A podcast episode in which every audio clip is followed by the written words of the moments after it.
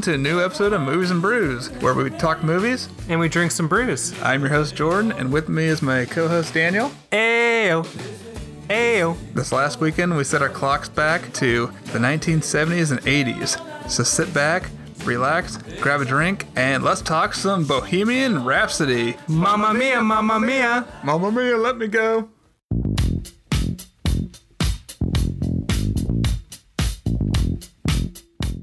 All right, well, before we get into our movie news here, we got a letter from a listener. Wow, really? Yeah, this uh, gentleman over in Japan wrote to us. He said, Hey guys, enjoy your podcast. Listen to it with my dog Blazer all the time. There's just one thing though. So far in your episodes, you call yourselves Movies and Brews, but so far you've not talked about any brews you've been drinking. What's up with that? I mean, that's that's a valid criticism. Okay, well, dear Blazer owner, first off, just want to say thanks for listening to the show. We really appreciate it. And yeah, thank you for the uh, constructive criticism. So, to answer your question, today we are drinking Ninkasi's Sleigh'r, one of their winter ales. Yeah, you know what? Uh, it's a solid beer. Jordan and I both like it a lot. I mean, it's not our favorite uh, seasonal ever, but you know, it's honestly a solid beer if you've never had it before. I don't think you're gonna go wrong with it. But you know what? We both just really enjoy it, so that's what we're drinking today. All right, well, let's switch gears here and do some movie news. Take it away, Daniel. Bum, bum, bum, bum, bum, bum, bum. Today in movie news. So, the movie news that I have for today is starting out with the PG 13 Deadpool re release that I've been hearing about. Does that mean they're going to bleep out all the cussing? I have no idea how they're gonna, like, I know they've cut some scenes out. I don't know if maybe they'll just bleep them all the way through. I, I don't know what they're gonna do to level, like, play this down to PG 13, but I mean, a few things that we know now is it's going to be called Once Upon a Deadpool, which great title. Um, I, I think that's fitting because I guess it's going to be released December 12th all the way until Christmas Eve. You'll be able to see that. So you'll be able to see it for about two weeks. Awesome. And so some of the details are there's about 15 minutes of extra footage, which uh, I guess Ryan Reynolds shot with a small team in 24 hours. So, I mean, it's not going to like change. It doesn't sound like it's going to be major changes, more like set pieces, I guess. But, you know, it'll be interesting to see what they do differently. And I just really want to know how they're going to play this down. But the other news that we found out is the reason why Ryan Reynolds agreed to do this was because uh, proceeds, or at least a portion of the proceeds of the ticket sales, will go to a cancer charity. That's cool. Yeah. And uh oh man, I really hope I think it will, but I really hope that it does open with Deadpool and Fred Savage and him telling him a story. Well, he's in it, right? I think so. I've read somewhere that Fred Savage has shot a scene. Okay, perfect. So it does sound like that is going to happen. That's not that, just that a photo that was floating around was, which was hysterical, by the way. Yeah, Fred Savage is in it. Yeah, it's gonna be like Princess Bride style. Yeah. So I'm looking forward to see what they're to do. No, I'm for sure checking that out. Now, I definitely, I'm just to put this out there. I think that Deadpool is a rated R character, but if they're doing a PG 13 for a good cause, I mean, that's that's okay with me. To, to be fair, it's probably Disney's way of testing PG-13 waters with Deadpool to see if they can put him in the cinematic universe or not. Yeah, I mean, Would be because my guess. I w- Hopefully, his standalones are still are. I would, yeah, I would love if the standalone stayed R, but like they would integrate him in a PG 13 way, which, I mean, because Deadpool's just silly and he's just a silly murderer. So, you know, if you play down the murder aspect, I think he could fit into a PG 13 Avengers film. yeah. Now, granted, we might be losing Tony Stark, but could you imagine like some good one-on-one between Tony Stark and Deadpool? Oh my God, that would be the best. I think it'd be hilarious. Yeah. So I don't know. That was really interesting to hear. I'm glad. Uh, I'm glad it's for a good cause, and I definitely. Uh, What day is that again that it comes out? it comes out December 12th, and it's gonna be playing up until Christmas Eve. Awesome.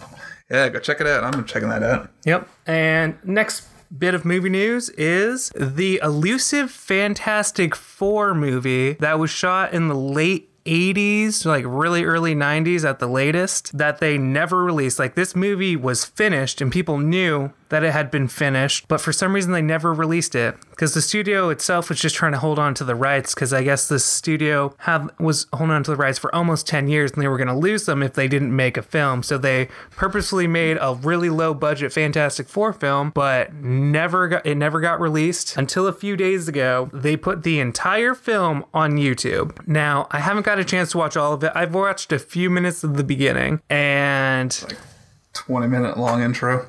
yeah, yeah, the intro was super long, but it's uh I mean, I definitely want to check it out cuz I think it's just I don't know I, it's not going to be good. I mean, none of the Fantastic 4 movies are good. Well, let's be fair. Can this be any worse than Josh Trank's Oh. Fantastic Four? I mean, I hope so cuz I'm just this is going to be a fun little giggle flicks to watch and uh not take seriously. But something that I did appreciate that they did is it for the show. oh, maybe, maybe. What do you think? Should we review this new Fantastic Four for the show? Hit us up. Yeah, because the one thing that I loved that they put in front of it on YouTube is they gave it the modern Marvel logo sequence, and I just thought that was hilarious. Love it. And uh, the last little bit of movie news is apparently Shrek is getting a reboot, and I don't know why. yeah, I- that that seems odd. Like, I mean, why? it got it got four movies, right? Four fairly solid movies. The first two are great. Yeah, I still I two are not as good, but still decent. Yeah, and I just don't understand. But so it'd be a reboot. So what are they just going to tell story one all over again? Like, I don't understand. Yeah, I don't know Why how just you make another sequel? exactly. I don't know how you reboot this. Or DreamWorks. I think it's DreamWorks, right? Why don't you just come up with a new character and story altogether? Yeah, I mean, I don't know. I'm not opposed to sequels, but I don't understand why they're calling it a reboot. I mean, DreamWorks puts out some really good stuff. Like they're still putting out good like good quality stuff and like I'm looking forward to How to Train Your Dragon 3, some great movies. Yeah, well, weren't you saying too, like, they want the same cast and everybody? Like, they're bringing back the same cast. So, yeah, why not just do a sequel? You know, do what Pixar does and take your time, write a really good story, and then, like Toy Story, every few years, just bring out a really good, solid sequel. I mean, Toy Story 2 and 3 are some of the best sequels that we've ever seen, ever, with animated or live action. But, you know, do what you must, DreamWorks. Do what you must. Give me more troll hunters though. Possibly. Anyway, um, and that's really all I have this week for movie news. Nothing on uh, Riverdale? Ugh, No Riverdale? I'm not news? going to talk about Riverdale. That's not news.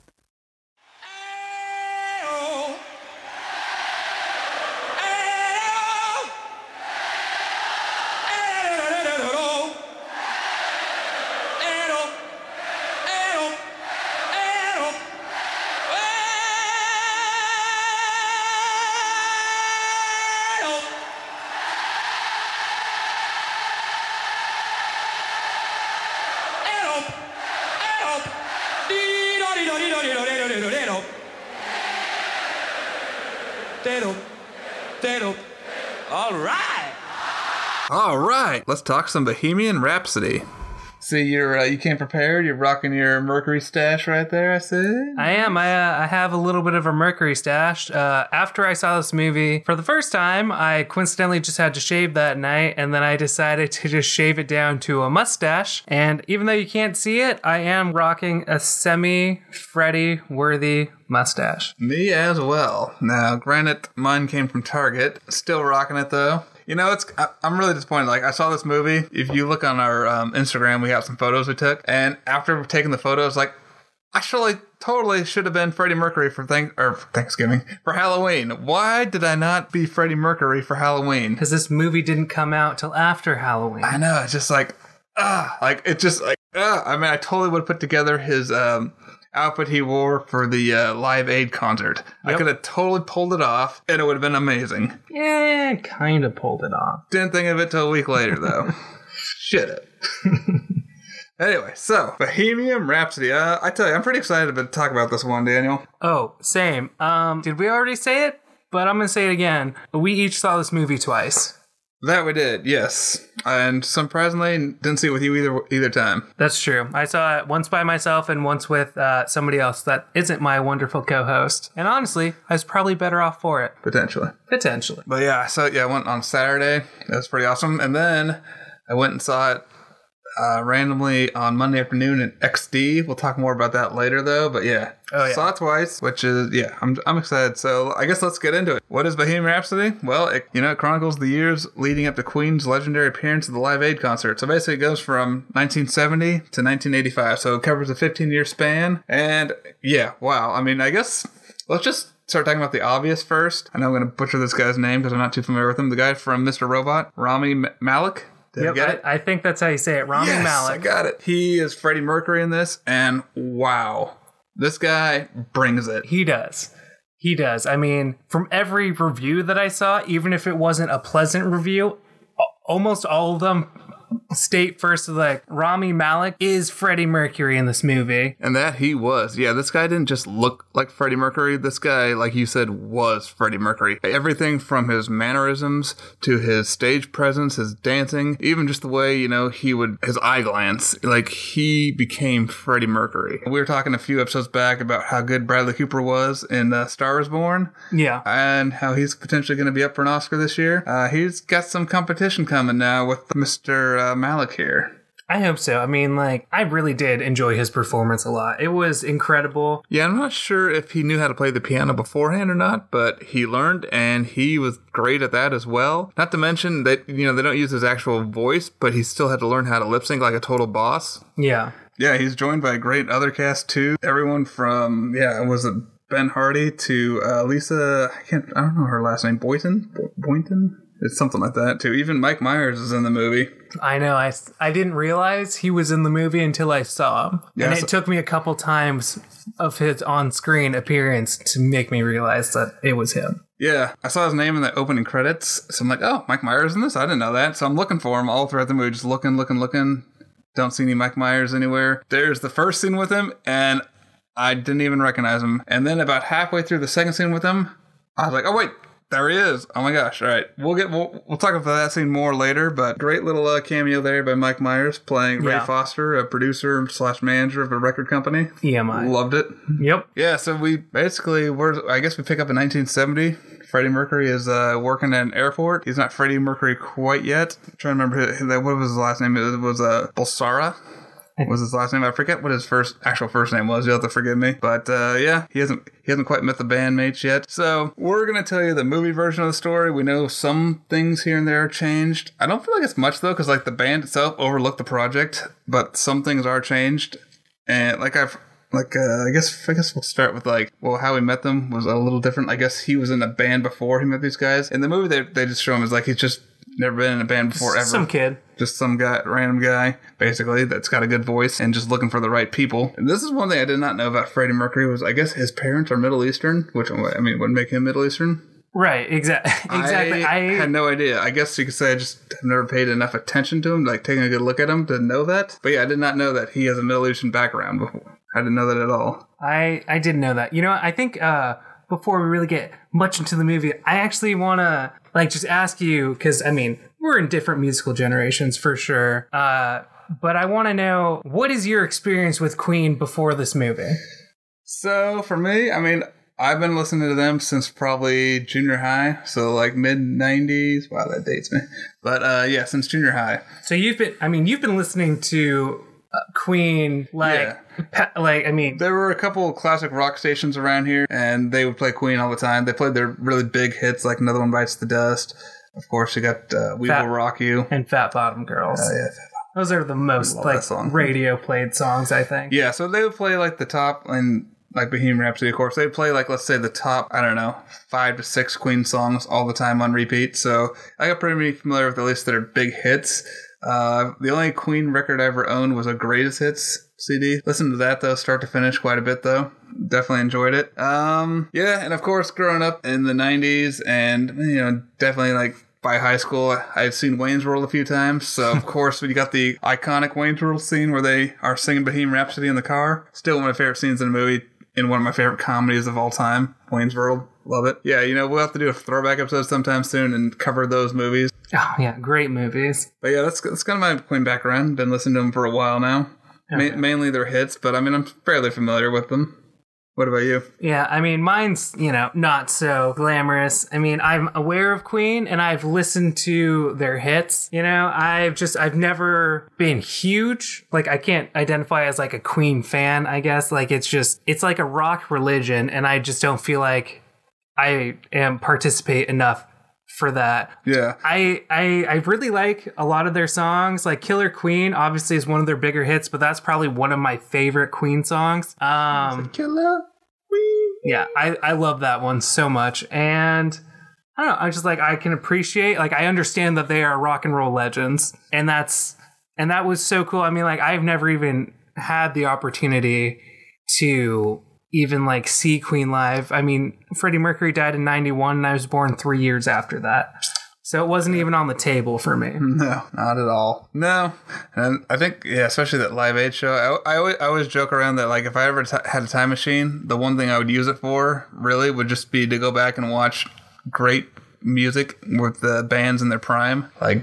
Queen would be one of them. Go see, you know, Michael Jackson back in the day, like the Bad Tour. Go see Nirvana, Led Zeppelin. Led Zeppelin. So yeah, Pink Floyd back in their prime. Oh my gosh, that'd be amazing. But yeah, yeah, my experience with them, like I said, I, I never really watched them live ever. I knew, you know, I knew what Freddie Mercury, I knew what he looked like. Brian May, Roger Taylor, yeah, I knew their names, but I didn't even. John Deacon, I didn't even. I, there's the bass player, and I was probably had heard his name, but basically I just knew Freddie Mercury. So Yeah, same. I mean, unfortunately, like obviously f- they're part of a band, but you know the face and like the iconicness of Queen mostly comes from Freddie Mercury. At least in like a layman's like view of the band. yeah, so yeah, um, gosh, I'm just trying to. think. There's so much to talk about. I guess our initial thoughts, like. I'm gonna. We both saw it twice the week over the weekend. I'm gonna say it's a safe bet that we both liked the movie. Uh, you know what? I hated it, and I saw it again just to make sure that I hated it. Yeah, just to spite your girlfriend. Like I'll see it anyway, just for you. Yeah, pretty much. pretty much. yeah, no, I, I enjoyed myself. Like it was a great, just overall experience. My favorite parts and probably the most fun parts were just watching the band perform live. Like those scenes were just great. The Live Aid show was just phenomenal, especially in XD. Like that totally made all the difference. Yeah, no, it really did. Yeah, I mean, they did good. Like I was, I'll, I'll be honest, I was a little worried about it. Like the they cut some pretty good trailers for it, but I was still a little bit worried going in because I'd heard about some behind the scenes stuff with like Bryan Singer getting fired like two weeks before they were done filming. So and there's just you know numerous reports out he was like late to set and missing days. Um, He was pulling a Freddie Mercury. right, which was kind of ironic. Right. Yeah. exactly. I. But yeah, I mean, we won't go too much into Bryan Singer stuff, but I will say though, um, you know, he still filmed ninety five percent of it. He did a kick ass job, I think. I think so too. I mean, I had a blast watching this. It's kind of like just following a band on tour, is essentially what you're doing. Yeah, a lot of it was, you know, not just Bryan Singer, but like his cinematographer, Newton Thomas Sigel. I think he had a lot to do with it too by making it was kind of like the way Star is Born was shot, just made it interesting. Like the cinematography really helped push the story forward. I felt, I Yeah. felt it was the same way with this. You know, it's funny that you say that because I know this is classified under a biopic. It honestly feels not quite a biopic because I mean, like, That's because it's bio epic.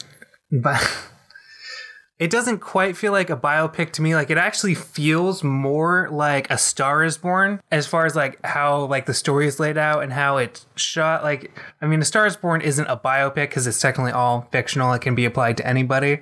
This just is queen which maybe i think i know some people think that again it does the movie a little bit of a disservice but it just kind of feels more less like a biopic and more just like a movie movie. But i mean for me that's okay. I'm like I'm a very casual Queen fan, so I wasn't offended that they are presenting me a simplified version of their story. But also, I mean, they're trying to condense like two decades worth of stuff into an two hours. I mean, there's there's no Yeah, way. Two, two and a half hour. And yeah, I've heard several uh, reports that this is like a cut down version from almost a three hour movie. Like there's several scenes that got cut. Like maybe I think I heard upwards of seven songs that have been cut. Ah, that's too bad. So, but yeah, if they want to put out a, uh three hour Blu ray, I will watch it. Same. Uh, let's see here. Um, trying to think here where to go. So yeah, I mean, obviously, you know, Freddie's out just check, hanging out, checking out the band, and meets them in the back. And right before Freddie, he wants to just you know go meet him. Right before that happens, the his their lead singer quits, just like, "Hey, I'm done. Like this is going nowhere. Like we're wasting our time. Goodbye."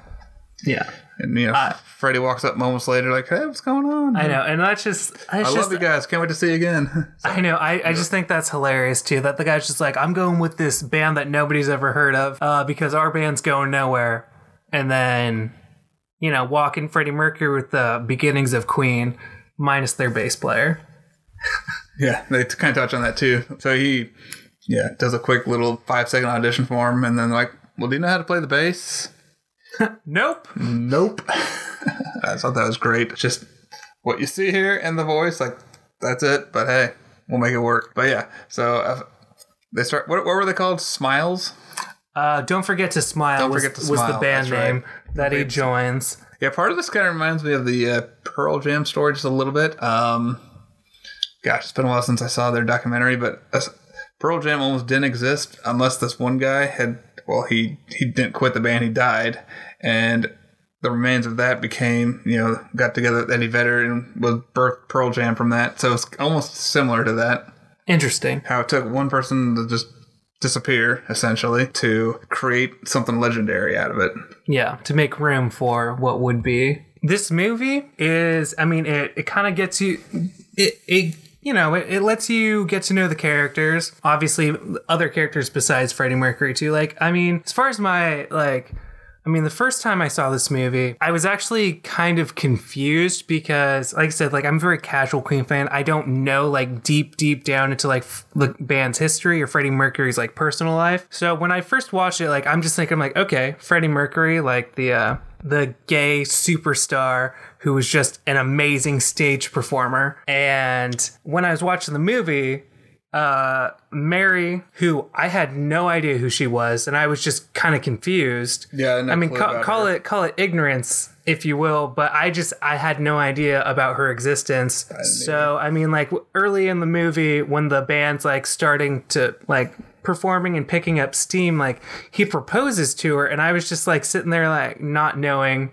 what was going on because I'm like, well, isn't he like not into women?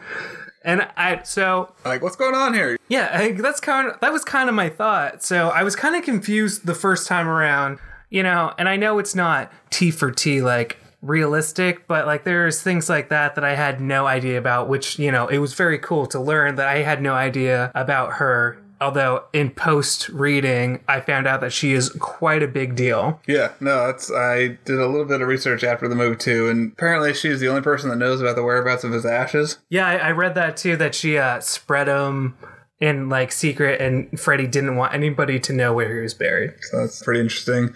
But yeah, I, I had no idea that he had a long lost love. I mean, she was essentially the long lost love of his life, and I had no idea about that at all. But yeah, I learned a lot like from this movie, like just about Freddie himself, the band a little bit. I will say, I if there's any um negative to speak of this movie, I would say I wanted to know more about the other bandmates. Like, there's plenty of footage of them all together as a band, but I wanted to go into their personal lives a little bit too. Like, be get to know their family lives, maybe just a tiny bit, not not too much, but at least a little bit. Yeah, that's the thing. It's like the only time you see them is when they're around Freddie. You never see them without Freddie. You see Freddie by himself, but you never see the other bandmates without Yeah, so I would have liked a little bit of that, but otherwise, I mean, it's good stuff. I guess that's what Wikipedia is for. Just look Yeah. them up on there. I mean, But- I think, I mean, if you, I think if you go into a movie thinking everything you need to know about anything is going to be explained in a movie, I think you're going to be sorely disappointed. But like, a, I think a, a good movie, even like a good documentary that are mostly informational based, is just you watch it. If you enjoy it, it should spark your uh, your ambition to just like go off on your own and research and look up like how things actually happen if it differs at all. And I think this movie did make me want to do that. I mean, obviously, I looked up. I I mean. I looked up uh, more of the history of band, more of Freddie Mercury's personal history and other bandmates too. Yeah, I watched like snippets of documentaries on YouTube. Like, yeah, like you said, it definitely made me want to like more, learn more. Like, I liked it so much. I'm like, I want to know more about these guys, like more about their history, not just their songs, but just more of their personal history. So I went back and like yeah, watched some old interviews, um, watched some footage of you know Freddie Mercury like m- more closer towards his death. One thing I found in research is I had no idea that he sported a George Michael beard later in his career. That kind of came as a surprise. I just never seen him with a beard before. But yeah, I guess in the late '80s, early '90s, he grew one out. As far as the movie goes, I'm trying to think of some things that surprised me in this. Definitely the Mary stuff. I had no idea who she was, that she even existed. Yeah, it sounds like we kind of both went into this like and like we were we knew the snapshot of Queen as huge rock and roll stars with a crazy awesome front man, but we didn't know anything that wasn't like that picture. Right. What would you say Paul was like his like the band's manager, I guess? He I mean he started out as just like a hand just essentially like the the he kind of seemed like he started out as just like the intern Right. that uh, was just like Fred, get Freddie some coffee, get Freddie like you just take care of Freddie. It's your job. yeah, I had no idea who he was or what his that he existed either. So yeah, I mean, there's definitely some stuff I learned in this movie. Like, I feel like I knew like a little more than you about the band going in, but uh, there's still so much that, to learn in this. But yeah, I'm trying to think of some things that stuck out. I mean, there's so much that happened. Like, I. I'm trying to think of some fun scenes here. One scene I liked was when they first are recording on BBC and Yes. they have like it's almost fake instruments and they're like asking them like lip sync and they're like, why can't we just play our own instruments? I know, I, I did love that too. I mean, like they're hitting the drums and like the uh, the cymbals are just like cardboard or something, and you know, and that's I, I think they probably still do that today. I mean, you know, good. I yeah, and the band's just like we we know how to play our instruments. You know, I just think that's hilarious. Although I remember uh, it was the I think it was the bass player that in that particular scene, he just uh, he says, uh, "Oh well." I'm relieved. Perfect performance, no pressure. Yeah. essentially. That's pretty good. And one thing we, we mentioned the other guys too. Um, I will say that the actors that play them can never pronounce this guy's name. Gw- Gwilyn, Wilm Lee, who played Brian May. He was spot on. Same with Ben Hardy playing Roger Taylor. Those dudes were spot on as well. And if you go watch some YouTube videos of them and then go see the movie, it totally looks like you're just watching young versions of them. Oh, that's that's awesome. Yeah, I mostly just went back and watched Ra- Rami interviews. Malek still sticks out, but these two were still good. yeah, like definitely good choices there. Originally, um, I don't know if you knew this or not, but originally uh, Sacha Baron Cohen was gonna play Freddie Mercury. I had heard about that, and I remember I remember initial like rumblings about that years ago, and I'm just like, I mean, isn't that the guy who does Borat?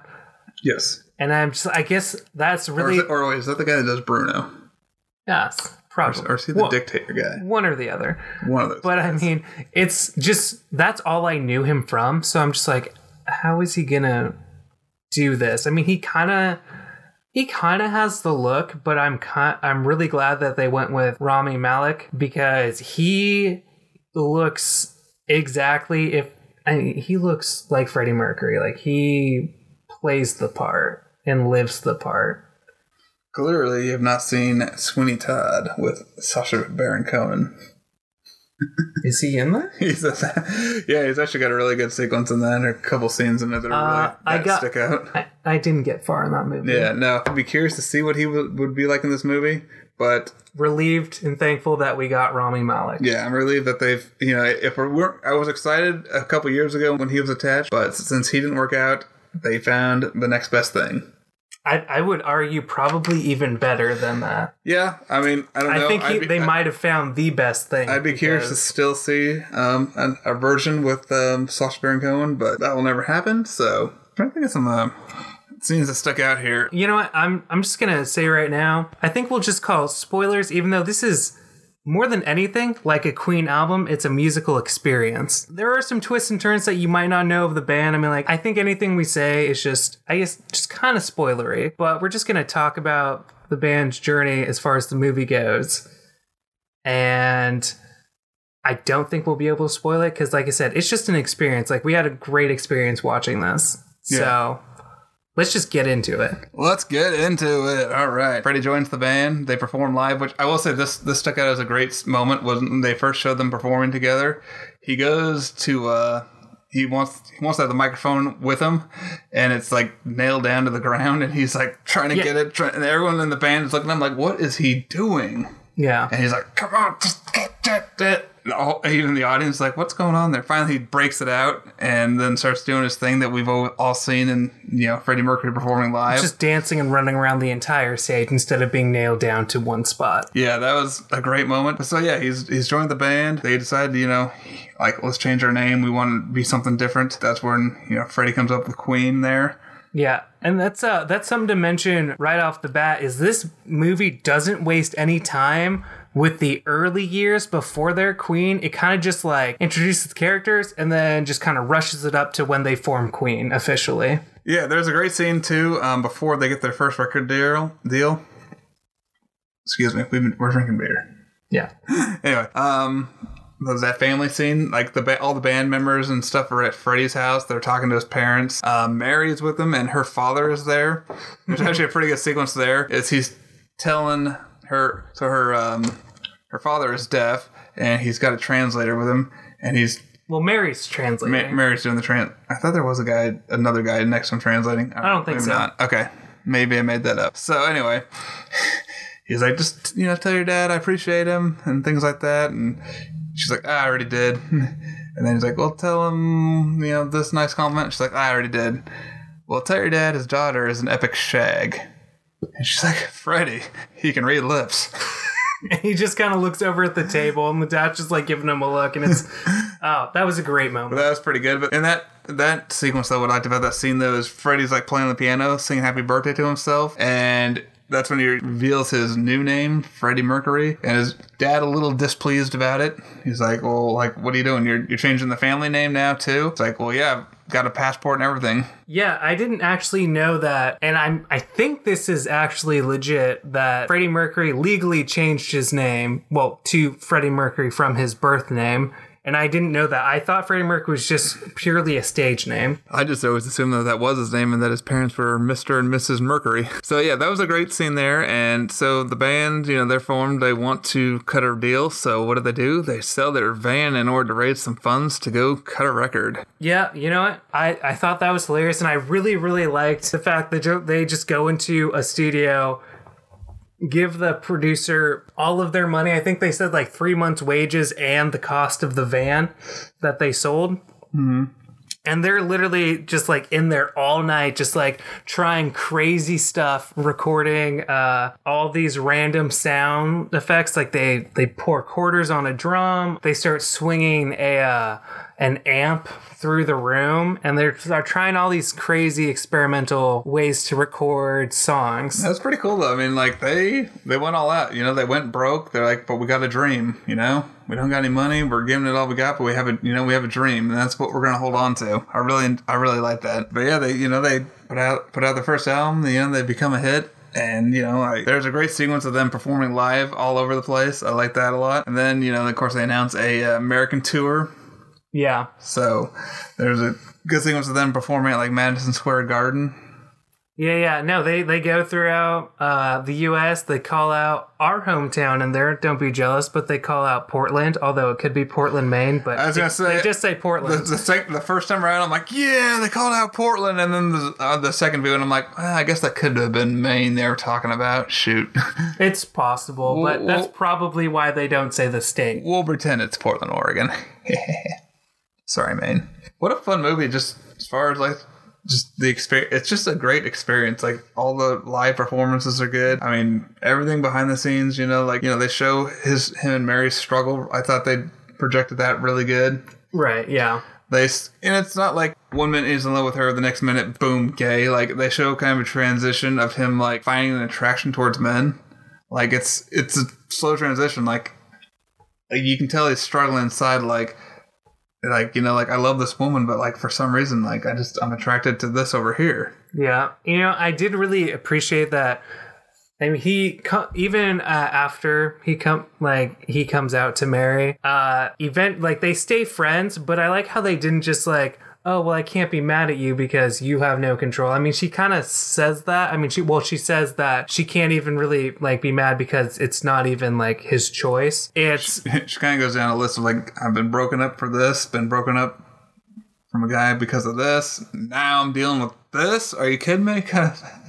Yeah, you know, and it's just like she's just upset because obviously at that point they were engaged, if not married. I think they I were just think engaged. I don't think they ever got married. So they they were definitely engaged. I don't think they were ever married though. Uh, at least I haven't seen anything saying that, pointing to that. Same, but I like how they do go that like just slightly down the road, she's still like hesitant about it and just like, you know, like they're just working through some stuff. But eventually, like, especially like when you see her, like when they're doing like their time jumps, like years later, she's still there because she's Freddie's friend and they just believe in each other. It's, I guess, the tagline that they use for that. Yeah. And I just thought that was really cool. And I'm Well, really glad yeah, I thought it was great because I mean he still loved her. He still really loved her. He just couldn't. I guess you could say physically be with her, but he still loved her. Like he was crazy about her. exactly. But he couldn't. He knew he couldn't hold on to her and had to let her go essentially, so she could go live her life still, and he could go live his. But I mean, it, it's a beautiful story though. Yeah, no, I, I did really like that part. I mean, when when Queen makes it big and he's got money, he buys a really nice house and he buys her the house next door to him, so that well, he, he says that she can come over and visit him and the cats, which is that's one thing I did not know about Freddie Mercury. Um, a little side trip there is he is into cats. he is a crazy cat lady. yeah, he loves his cats. I mean, in, I, in one of the scenes, when at, like right after he buys the house and he's giving somebody the tour, he's talking about how each cat has his own separate room. It's not like he has two cats; he has like five cats, and he's talking about how three of them are going to have their own rooms upstairs and two of them have their own rooms downstairs. Right. Here's how good this movie is. Is I uh, almost want to go get a cat now. Really? Because after this movie, I just wanted to listen to Queen. But all right, well, cheers to that. Cheers to the little kitties. Oh, they're just so cute though. I, I know. it's been years since I've had Although one. the only one I remember their name miss- is Romeo. Uh, so it makes me miss Titus.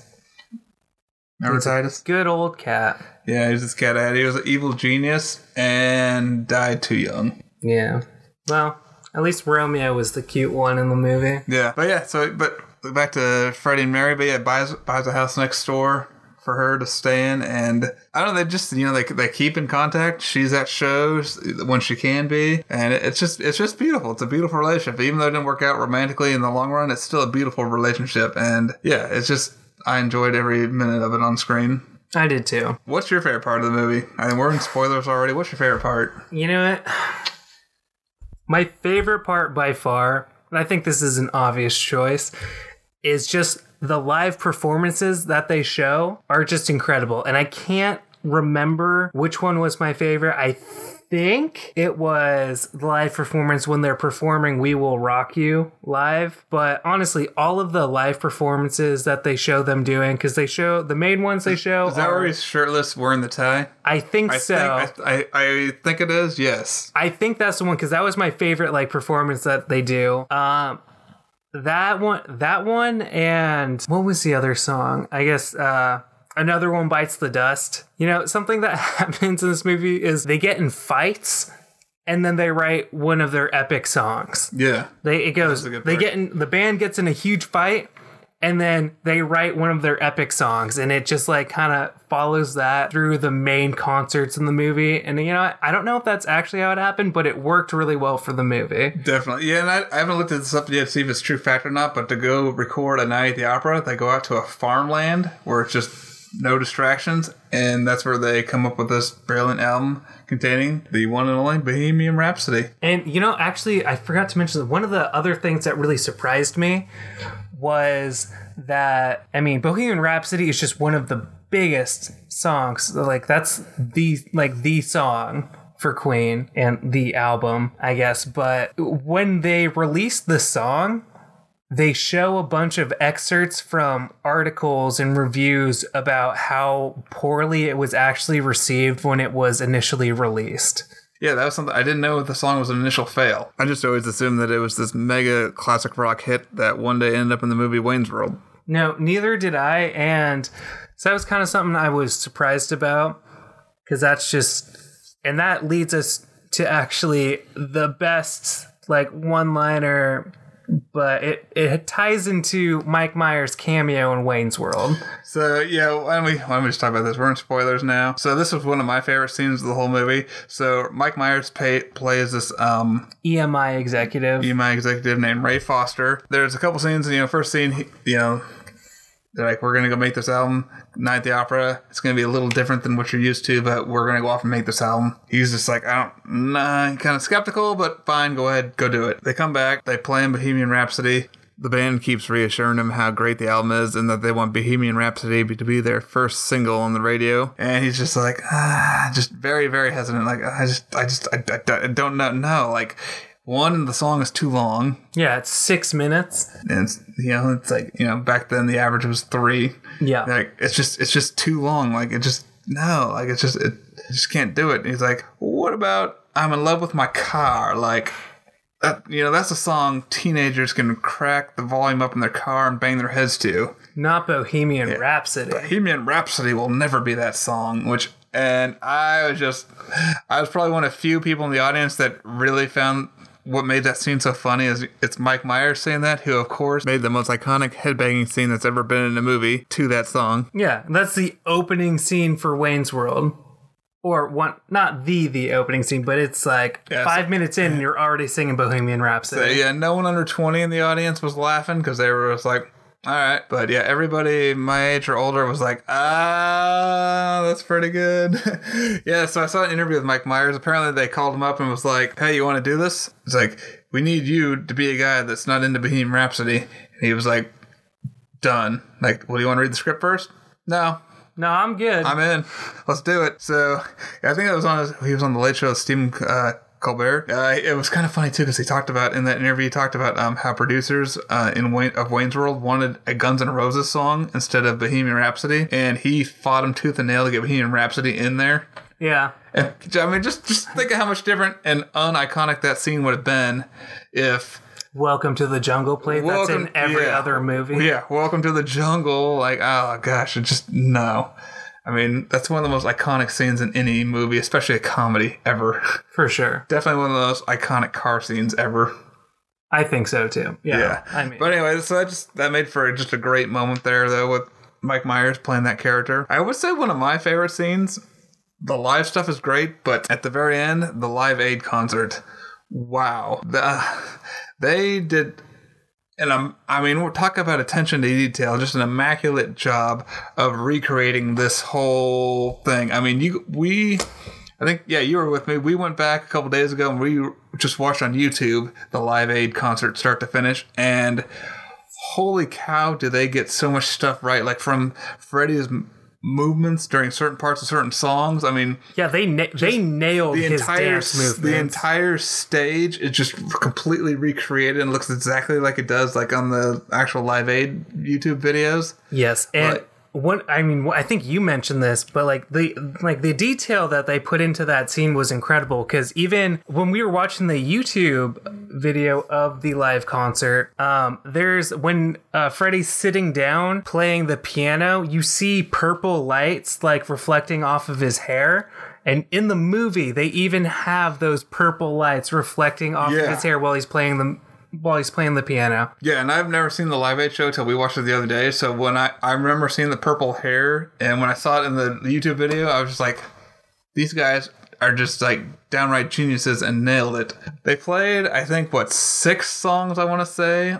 Um, total of the actual Live Aid show. Yeah. Back in 1985. In the movie, they cut two songs short, um, which was pretty cool because I still thought, yeah, they're, maybe they're gonna show like one song and then kind of skip ahead, like fast forward to like the last song and then they'll do their goodbyes. But no, they kept going and going and going song after song. And I mean, what does it seem like? Maybe 20 minutes? And it's just, it's just amazing. And you saw it in XD also the second time, I think? Yeah, I saw it in standard the first time and XD the second time per a recommendation. Yeah, and I, don't usually see movies in XD. I just happened, it just fit for the time of day to go see it in XD. And wowza, I mean, that made all the difference. And it You- was, you feel like you're there. Yeah, you feel like you're watching like a live concert, or at least a live recording of a concert. Like it they nailed the feeling. The added quality was awesome. Like it was it just elevated the movie.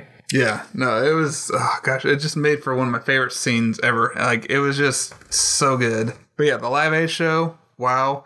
Um, that was, you know, it's at the end of the movie, but it's worth it. Like, you, you know, it's worth the wait to get there. And that's another thing too is like this movie is shot and edited so well that two hours and 15 minutes go by pretty quick. No, they they really do, and I, I I mean when I watched it the second time, I was just like sitting there enjoying myself, and then they get to the Live Aid concert, and I was just kind of thinking like, oh, sh- oh, we're we're already here. Uh, all right, well this this is awesome. Like this is, I mean, all the live shows in this movie are the reason for the season, and the Live Aid concert that they have at the end is just an amazing send off for the movie. So one scene I liked too um, was the firing of his uh, manager Jim in the or excuse me John in the limo, Yeah, and I think that was a great part. So he's telling him like. You need to just go separate, you know. You need to ditch these guys and go separate. He he actually gave a pretty good statistic. He's like, so last year, do you know who sold four percent of all the records worldwide? Worldwide, Michael Jackson, not the Jackson Five, Michael Jackson. That could be you, Freddie. And Freddie is like, You're trying to break up my family? Like, just goes berserk on him, kicks him out of the limo. Thought that was a great moment. Fast forward to uh, actually go back a little bit. Uh, at one of his parties, he uh, has a, uh servant there that's helping with the drinks and everything named Jim Hutton. They kind of have a moment, and Jim tells him, like, You can look me up when you. What, what does it say? Like, Well, he like uh, he- uh, Freddie says to Jim, he's like, I, "I like you, Jim." He's like, "I like you too, Freddie, but you can look me up when you like yourself." great moment there. So this this is just before the Live Aid show. Actually, the day of Live Aid show, they show him going to uh, Jim's house, knocking on his door, and they kind of reunite. He takes him to the Live Aid show, and I don't know. So this is a guy. You know, I had to do some research. I think they actually tell it in the post credits too. Basically became his what would you say boyfriend between that, I mean, that, point on. I mean, essentially, that became his life partner until Freddie Mercury died in 1991. Yeah. So, but yeah, him meeting him, like they had some good moments though. It was only a few scenes, but they still had some good moments that stuck out there. Yeah, And I don't know, we've talked about so much good stuff. One thing I had a question of who is the woman in the black and white portrait hanging on his wall in his mansion? Oh, you know what? I don't know. I know that's Some a very classic, iconic actress that looked like from like somewhere between 20s and 50s era. And I cannot make out who that would have been. I'm as soon as I hear it, it's gonna be like, oh duh. But yeah, I could not make out who that was. I'm just I'm trying to think of some uh what are some good we've covered so much good stuff here. Um anything else you want to talk about? Um, I don't. Oh man, you know what? I just I feel like it. This has been less a movie review and just kind of gushing about Queen, but rock and roll in general. And you know, I just I really enjoyed this movie. I mean, we've talked about like the main portions, and you know, I just I loved it. I know that it's not 100% accurate. I've seen that like how I've read some stuff about how some scenes aren't accurate, and that's I mean, that's okay to me. Like the main purpose of a movie like this is to get you interested in the history of whatever it's portraying. In this case, it's the history of Queen. And that's a really good point because yeah, not only did both of us like the movie so much that we went and saw it a second time within the same week, but we've also you know got it on YouTube and since then and you know did some research on the band a little bit, watched some live videos of them performing, just watched some documentary videos, and I'm still curious to find out more. I would say the movie did a good job. I'm trying. I was trying to think of any other good points um, to close up here. I think they did a great job with the band. I really enjoyed all their interactions together, especially like when they were at the house recording a night at the opera. Yeah. There were some great sequences there. But just the whole recording of um, Bohemian Rhapsody itself, like Galileo, do it again, only higher. Galileo, nope, again higher. How many Galileos do you want? Yeah. some good stuff Oh. there. But yeah, everybody was good though. Like all four band members together was great. Their chemistry was good. They and they had the kind of chemistry like you know like you get along sometimes, you don't get along sometimes. It, it like they say they actually make point of this in the movie. It's like a family. Just sometimes you're just not getting along for a while, but still you're at the end of the day you're still family. Yeah, exactly. And they kind of they had a really good family aspect of it in the movie too that I quite enjoyed. Yeah, gosh, I don't know. Like I think we've covered quite a bit here. Should we any closing thoughts, or should we just go straight into grading this out? Uh, you know what? I think the grades have already been spoiled. I mean, we each saw this twice. We both loved it. It went down even better the second time. Honestly, I I loved this movie. I could see myself watching this movie all the time. You know, it was just a fun movie. And while I know it's not 100% historically accurate, I think it did its job in showing you a like a a cool portrait of just a rock and roll band. And for me, it was especially cool because I have no nostalgia attached to this band. Like I know who Queen is, I know some of their songs, but I never really knew the history like in the in the slightest. So this uh, this did its job for me. It was informing me about some stuff and made me want to learn more about it. So I, I mean, I would just give this a solid A plus for me. I loved it. A plus. Yeah, for me, um, yeah, like you said, like great movie, loved it, and it's not 100% historically accurate. There's a few things in the timeline that's uh, a little bit. Uh, one thing we didn't talk about was his um, battle with AIDS at all. One thing that's out of the sequence of timeline is in the movie he tells the band right before um, they go to do Live Aid that he's got the AIDS. Right. I guess he didn't tell him for a few years later. Like he really kept it a secret for a while. Well, actually, uh, what what I had read is Freddie Mercury. He wasn't diagnosed with AIDS till two years after the Live Aid concert. Okay, so there's there's a few things, but you know what? Um, I think my my only complaint about the movie is everything we talked about. It's great. I loved it. Uh, I wanted to see more of the personal lives of the other band members a little bit because you really you only see them when they're with Freddie. I wanted to see them a little bit on their own with their families a little bit more because it is it's still about Queen and not necessarily Freddie Mercury's story, even though he is kind of the center point of it. It's still about Queen itself. So I'm gonna say solid A, which is you know just behind you. But yeah, what a great movie. I mean, here's the here's the thing though like if uh, somebody let's say queen didn't exist and somebody just pulled this script out of their rear end and just wrote it as an original story about a rock band in the 70s like holy cow. What a great story that somebody just wrote. And i mean that would be like movie of the year like you know winning an oscar movie of the year best picture of the year kind of stuff right there. This movie is fun. It's just it keeps you going. It, It brings the energy. it never gets boring ever. Like it's just yeah, it brings it, and you are just engaged from start to finish. Especially like like I said, we saw it in XD, and that was just quite an experience in and of itself. Especially the Live Aid concert at the end was just amazing in XD. So yeah, definitely a solid A for me. I'm gonna you know I'll forgive it for not being 100% accurate, but it, there's it's still got majority of stuff right. So yeah, what what are people thinking about? Like I'm so so All right. Rotten Tomatoes has it at 60% with the critics, which I'm really, that seems really, really low to me. Audience has it at 95, so go audience. I, it's you know it's kind of funny how I mean I heard um, this isn't my original thought. I'm not going to take credit for this, but somebody pointed out that in the movie movie it shows how Bohemian Rhapsody the song came out and had such mixed reviews. Like the critics hated it, but like the you know the fans of Queen loved it and.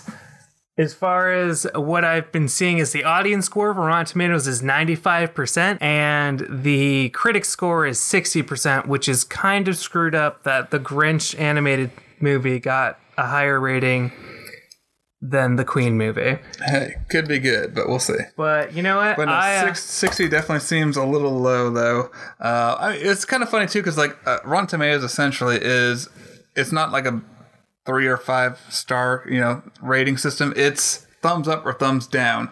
And I think even if it's not completely historical accurate, you got to at least give it a thumbs up. Like, there's nothing thumbs down about this movie. So, I mean, this should be in the 90s. Like, I don't, I just don't get it. I don't know. So, uh, like in the movie itself, how it shows, uh, like, you know, snippets of like mag- magazine and bad reviews for Bohemian Rhapsody itself, we're going to read a couple favorite bad reviews from Rotten Tomatoes that I especially liked. So, the first one that I found on Rotten Tomatoes says Bohemian Rhapsody desperately wants the accolade of being a greatest hits album and ends up playing more like a one hit wonder. Wow. I I mean, personally, this just makes me laugh because I enjoyed the movie so much that I just I just like I just like the bad reviews because it has it's very divisive. Audience loved it, critics not so much. Mr. Adams, if we were allowed to cuss on this show, I would cuss you out right now. Yeah. And the next one that I have is the problem is inevitably the song ends, and when they do, you might wish you had just put on a record instead. No way. I, I wow, man. I mean, it is essentially like listening to a greatest hits album, but the performances that they do in the movies for the songs just like drag you in, and they're All awesome. throughout. Yeah.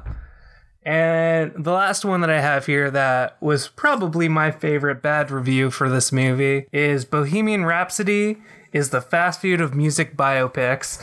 It looks delicious in its advertisements, but is ultimately tasteless and leaves you with nothing but uh, dissatisfaction. Wow.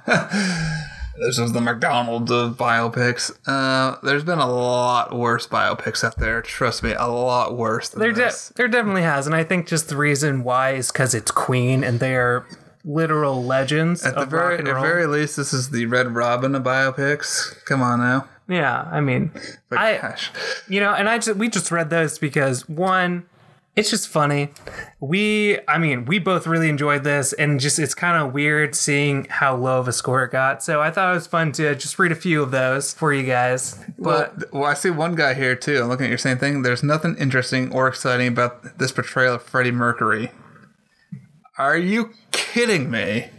Like this uh, Rami Malek dude nailed it. Everybody, like this whole thing was cast so well. Like every for every band member, uh, the gal that plays Mary Austin, just everybody. I just they nailed it. I just I don't I don't know I don't understand it. I mean that's why I guess you know audience has it at 95, critics have it at 60. Well, whatever. It's showing in the box office. I mean worldwide it made 145 million dollars over the weekend. So people are going out and seeing it and liking it. yeah, So- And, and yeah, I mean, at the very least, this is just a good time at the theaters. Acting is great, the story is great, um, the music is amazing, and there's some just some great sequences, like the, all the live stuff. But even the in betweens though are still really good. Like there's like I love that scene with um Freddie and Mary in the rain talking. Yeah. that is a great scene with them. It's just it's such good stuff. I would say get out there and go see it. And if you can, before it's out of XD theaters, go see it in XD. Yeah, that's kind of a Cinemark thing. I'm sure other theaters have some other form of super high def, whatever. Yeah. But yeah, go check it out though in XD. Like totally worth it. You, especially at the end, you feel like you're there in the stadium watching them perform at Live Aid. It's just it's just awesome. yeah, absolutely. I mean, yeah, just go and see it, have a good time, and try not to sing along. Right. And then like like Daniel just said, at the very least, you're gonna have a good time. Like that's it. At the very least, you're just gonna go have a good time. I mean, I walked out with a smile on my face out of this movie. Like I was just pumped.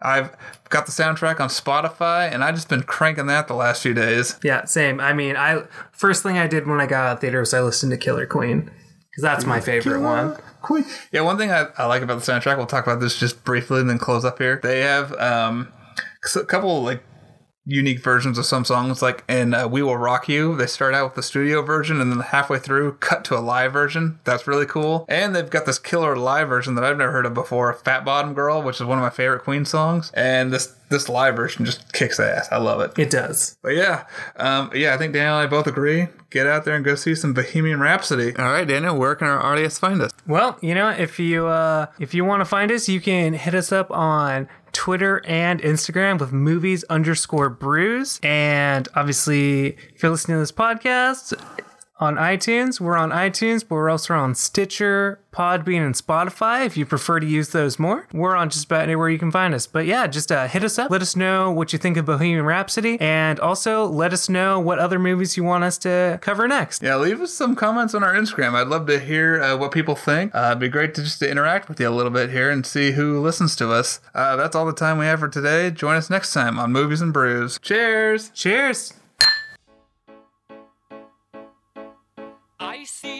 Silhouette of a man. Scaramouche, Scaramouche, will you do the fandango? Thunderbolts and lightning, very, very frightening me. Galileo, Galileo, Galileo Figaro. Magnifico! I'm just a poor boy, and nobody loves me. He's just a poor boy from a poor family, sparing his life from this monstrosity. Easy come, easy go. Will you let me go? Bismillah. No, we will not let you go. Let him go. Bismillah. We will not let you go. Let him go. Bismillah. We will not let you go. Let me go. We'll not let you go. Let me go. We'll not let you go. Never let me go. Oh, mamma mia, mamma mia. Mamma mia, let me go. Beelzebub has a devil put aside. For me.